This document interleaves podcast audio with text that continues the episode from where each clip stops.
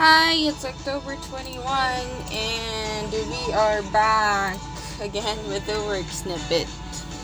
So, um, today's playlist is brought to you by Wang Yibo. Um, it's the theme song for Gank Your Heart, his drama. One of, uh, his, I, lo- I love him in the drama, even though I haven't watched it yet. I've seen snippets. He he's a great actor and it's really like you know drama. It takes away the stress if you're you're, you're really stressed. So yeah. Give it a watch if you're listening to this. It's a really jazzy song you know. I need to keep my spirits up because i am working.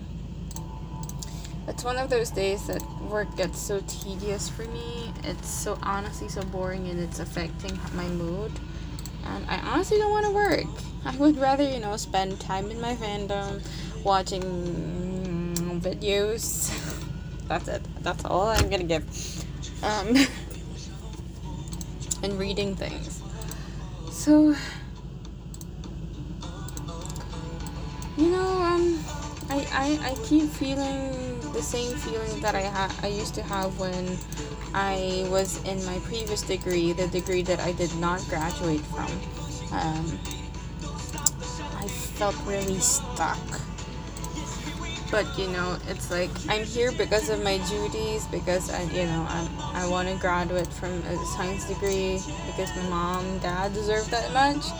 That was what I was thinking, and I was gonna be a doctor and everything. But you know, everything is just so suffocating now, and not to mention this is just my, you know, beyond the first half first month of my employment. I still have like five months to go.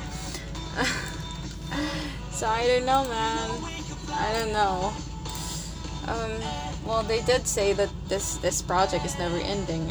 My contract is ending in six months. It ends on March. I don't know.